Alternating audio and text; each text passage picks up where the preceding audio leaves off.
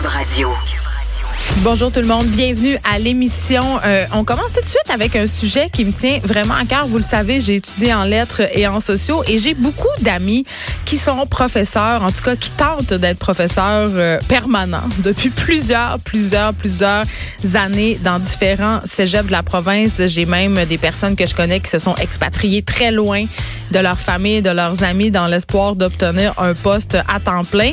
Et il y a une lettre ouverte vraiment intéressante dans le devoir euh, qui vient d'être publiée. Je vais appeler ça un cri du cœur parce que c'en est un. Euh, c'est une lettre qui a été écrite par euh, Jennifer Baudry qui dénonce la précarité auquel doit faire face plusieurs enseignants et chargés de cours dans les cégeps. On l'aura avec nous pour parler de cette fameuse précarité. Qu'est-ce que ça amène concrètement? Comment ça se passe? Pourquoi il y a autant de précarité?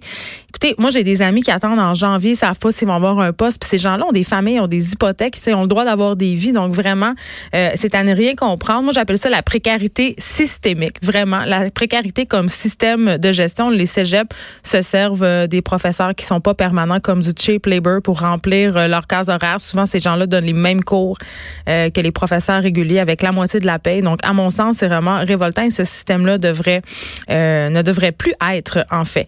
Aussi, des intervenants en milieu familiaux régis et subventionnés ont lancé une pétition ce matin pour réclamer au gouvernement certains changements qui leur permettraient d'offrir les mêmes euh, niveaux de service euh, qu'en CPE. On aura Valérie Grenon avec nous pour en discuter. Valérie Grenon qui est présidente de la Fédération des intervenants en petite enfance euh, du Québec. Je trouve ça intéressant leur affaire parce qu'on le sait que pour beaucoup de parents, euh, le CPE est peut-être pas le premier choix. On préfère que nos enfants soient dans euh, dans de plus petits milieux, soient gardés comme s'ils étaient à la maison ou soit tout simplement dans une garderie euh, plus grosse, subventionnée, mais privée, près de chez soi, parce qu'on n'a pas de place en CPE. Par contre, on s'attend au même type de service.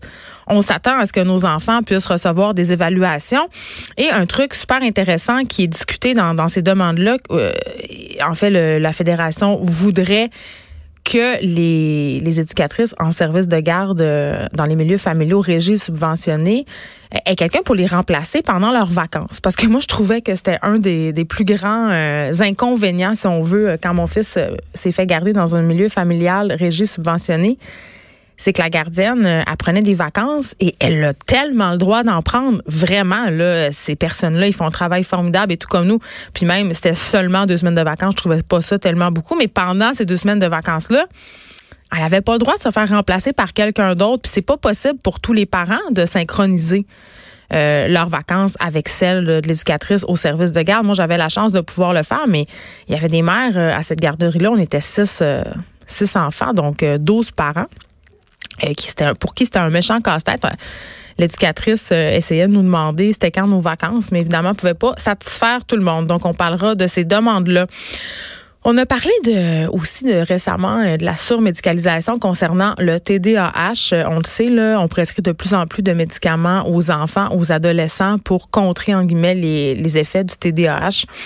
Et il y a une euh, sociologue de l'Université du Québec à Chicoutimi, Marie-Christine Brou, qui vient de témoigner ce matin à la commission euh, sur ce sujet-là. Euh, elle a fait une étude et ses résultats préliminaires sont quand même assez préoccupants.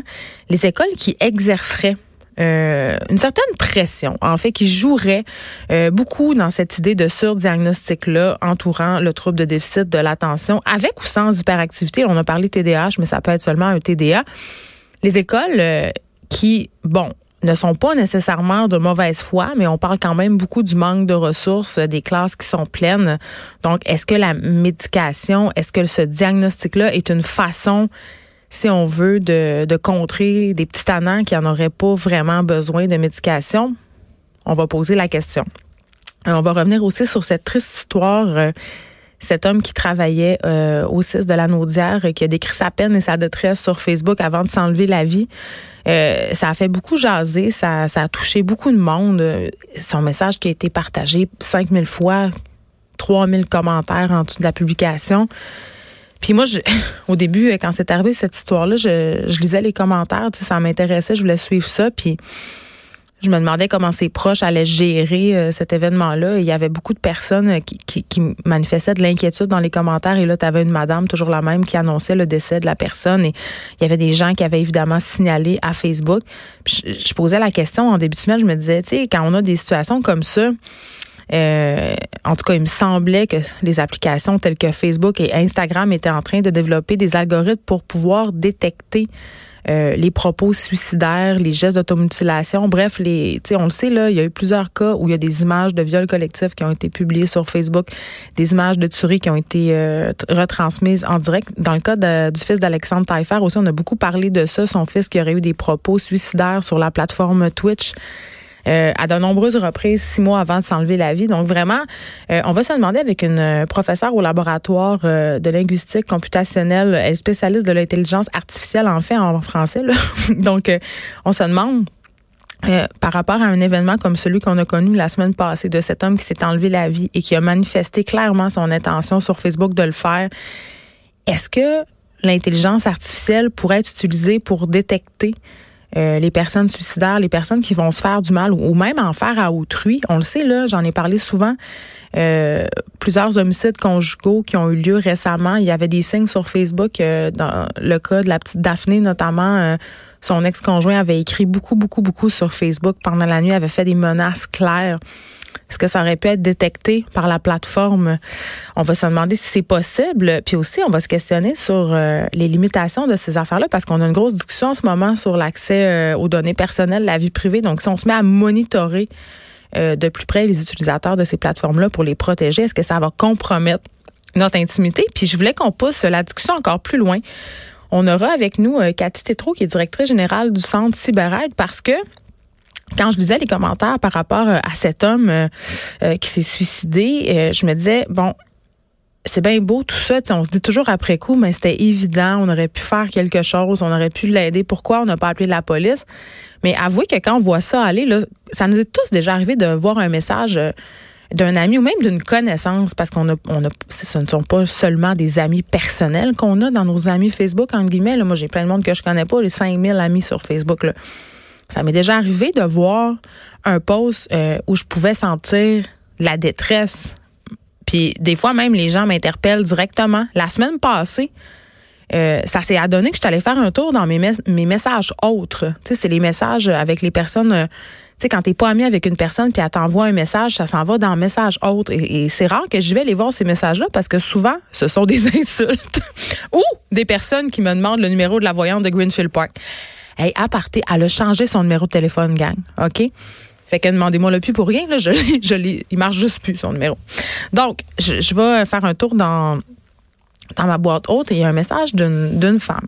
Un très long message. Et euh, elle me raconte un peu sa vie. Euh, que depuis qu'elle est petite, ça va mal. Euh, elle m'avait entendu parler euh, des enfants de la DPJ, en fait. Puis là, elle m'explique qu'elle a été barouettée d'une famille à l'autre, qui est arrivée. En tout cas, il s'est passé, là, tu sais, quand on dit, là, quelqu'un qui, le karma est pas pour cette personne-là. Vraiment une vie triste avec beaucoup, beaucoup d'embûches. Et elle me confie que souvent, elle pense à s'enlever la vie. Mais là, tu sais, toi, t'es là, t'es l'autre bord, tu te dis OK. Là, tu regardes la date du message, tu fais Oh, elle m'a envoyé ça là deux jours. Tu sais, t'es pas bien. Tu te fais tout d'un coup qu'elle a fait la pire chose au monde. Puis, tu sais, j'ai pas vu son message. Mais en même temps, c'est quoi ma responsabilité à moi là-dedans? Qu'est-ce que je peux faire? Comment, qu'est-ce que je, qu'est-ce que je peux lui dire? Est-ce qu'il faut que j'appelle à l'aide. Il y a un bouton sur Facebook, by the way, on peut signaler des propos suicidaires à la plateforme et dans quelle mesure la plateforme va agir rapidement. On l'a vu dans le cas du monsieur. Plusieurs personnes l'avaient signalé. Pourtant, il a eu le temps de s'enlever la vie. Dans les cas de suicide, il faut agir très, très vite. Heureusement, j'ai répondu euh, à cette dame-là en lui demandant si ça allait, si elle avait besoin que je lui, euh, que je la dirige vers des ressources et ça allait mieux. Mais quand même, on est tous un peu démunis on ne sait pas quoi dire, quoi faire. Euh, on ne sait pas non plus comment déterminer quand c'est sérieux. Donc, on se posera cette question-là. Ça va peut-être mieux nous outiller la prochaine fois parce qu'on envoie tous des messages comme ça. Les gens s'expriment de plus en plus sur les médias sociaux, les jeunes en particulier. On aura aussi Jeannie Thibault. Jeannie Thibault, vous ne la connaissez pas. Euh, c'est une femme comme les autres, mais elle a fait quelque chose euh, qui est assez tabou. Elle s'est fait stériliser par choix.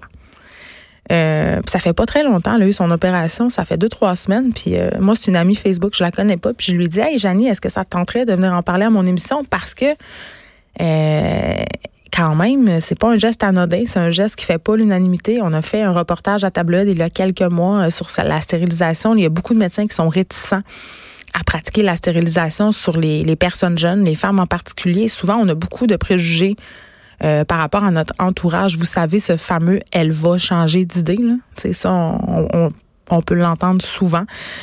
Euh, j'ai plusieurs amis aussi qui sont jeunes, qui ont eu des enfants, qui ont eu le droit de se faire stériliser. OK? Euh, hystérectomie. Des filles de 32, 33 ans qui disent ma famille est finie, sont allées voir le médecin, pas de problème. Mais les filles du même âge qui vont voir le médecin puis qui disent ben, je voudrais une hystérectomie. Ah, tout d'un coup, euh, il y a des réticences. Donc, il y a vraiment un double discours, un double standard et on va en discuter avec Janie Thibault.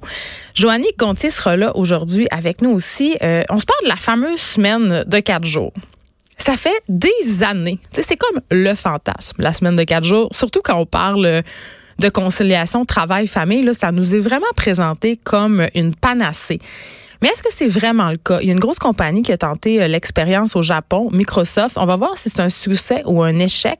On va voir aussi si ça rend vraiment les travailleurs plus heureux, donc plus productifs. Moi, j'aurais tendance à en douter. Vraiment, là, euh, je pense que les employeurs auraient avantage à faire preuve davantage de souplesse au quotidien plutôt que d'offrir une fin de semaine de quatre jours. quand je travaillais, euh, dans le temps, je travaillais chez TVA Publication l'été, euh, nous offraient la, fin de, la semaine de quatre jours. On pouvait euh, le vendredi le travail. Sauf qu'il fallait quand même compléter nos heures pendant la semaine. Fait qu'on se retrouvait à faire des journées beaucoup plus longues pour pouvoir bénéficier euh, de cette fameuse euh, fin de semaine de quatre jours. Beaucoup d'employeurs font ça. C'est un peu échanger 4,30 sous pour une pierre. J'ai jamais trop vraiment compris l'intérêt. Donc, la semaine de quatre jours, est-ce que c'est une fausse bonne idée? Vous savez tout de suite où est-ce que, vous savez un peu mon point de vue déjà. Euh, et là, exceptionnellement, aujourd'hui, on se fait un switch. Émilie Ouellette est là d'habitude le mercredi, mais ça sera Caroline J. Murphy qui va prendre sa place et va nous présenter les meilleurs potins de la semaine. Avant qu'on s'en aille à la pause, euh, j'espère. OK, là, ceux qui sont en train de dîner, OK? Ça se peut, là. les gens qui dînent tard un peu, là, une heure douce, prenez votre bouchée, puis déposez un petit peu votre fourchette parce que ce que je vais vous dire va peut-être vous lever le cœur, surtout si vous venez d'aller acheter votre repas à la cafétéria du bureau. parce qu'il y a un truc, euh, un article dans la presse d'aujourd'hui, un article d'Émilie Bilodeau sur euh, des cafétérias d'école et des cafétérias en milieu scolaire, euh, oui, et en milieu de travail, pardon, qui sont infestés par des coquerelles et des souris. OK, ce sont euh, des inspecteurs qui se sont rendus dans plusieurs écoles montréalaises et là on parle pas d'écoles euh, dans des quartiers défavorisés et malfamés là, tu on n'est pas dans ce préjugé là, Non, non, non, non, non, on a ici des établissements privés où ça coûte beaucoup d'argent pour envoyer son petit enfant précieux dîner. Et euh, dans ces mêmes écoles-là, il y avait des pièges collants avec des coquerelles qui se débattaient, des souris mortes. il y a même une pétition qui a circulé dans une école les ados demandaient euh, des changements, qu'on vire en fait la compagnie euh, qui s'occupait de la bouffe, parce qu'il faut savoir que dans la plupart des cas, ce sont des sous-traitants. Là, ce sont pas les directions d'école qui sont responsables de ça. elles sont quand même responsables des études de leurs de leurs équipements, mais ça on reviendra. Mais une, des étudiants qui ont vraiment demandé des changements parce que les œufs étaient tièdes. Là, je, je veux juste vous dire là, tout le monde, pour que des ados de 13, 14, 15 ans fassent une plainte parce que la bouffe est dégueu, là, parce qu'on le sait que ce sont des broyeurs à déchets à cet âge-là. Là. Pas grand chose qui dérange. Euh, fallait, que ça soit dégueulasse, puis pas euh, rien qu'un peu. Et là, évidemment, euh, tout le monde un peu se renvoie la balle dans ce dossier-là. Et euh, les sous-traitants qui font affaire avec ces écoles-là et ces milieux de travail et les écoles. Donc, les écoles prétendent que ce sont les sous-traitants qui, ben, qui sont dégueulasses et les sous-traitants disent que les écoles ont des installations des autres et que c'est à eux d'assurer la maintenance et l'entretien. Mais quand même, pendant que tout ce beau monde-là s'ostine, les enfants euh, mangent la nourriture qui possiblement, et les travailleurs aussi, il hein, ne faut pas les oublier, euh, possiblement auraient été contaminés avec des excréments de souris, des coquerelles. Donc, la prochaine fois que je vais donner un petit 5 à mon enfant hein, pour qu'elle mange à la cafétéria de son école, je pense que je vais y manger, euh, je vais y penser deux fois, pardon, parce que elle a bien beau aimer le, le petit spaghetti mou trop cuit. Là. On dirait qu'on l'aimait tout, ce spaghetti-là. Tu le veux pas chez vous mais ça goûte la cafétéria. Le petit spaghetti mou trop cuit blanc avec une sauce pas si bonne, je, vais y repenser à deux fois. Je vais, je vais m'assurer que qu'il n'y ait pas de, de et autres euh, facilités. Donc, je suis désolée si vous mangez, mais c'est une autre raison. En tout cas, je milite beaucoup pour se faire de la bouffe, se faire des lunchs. Je pense que là, euh, on a tous une excellente raison euh, de mettre la main à de la pâte et de se préparer des bons petits sandwichs.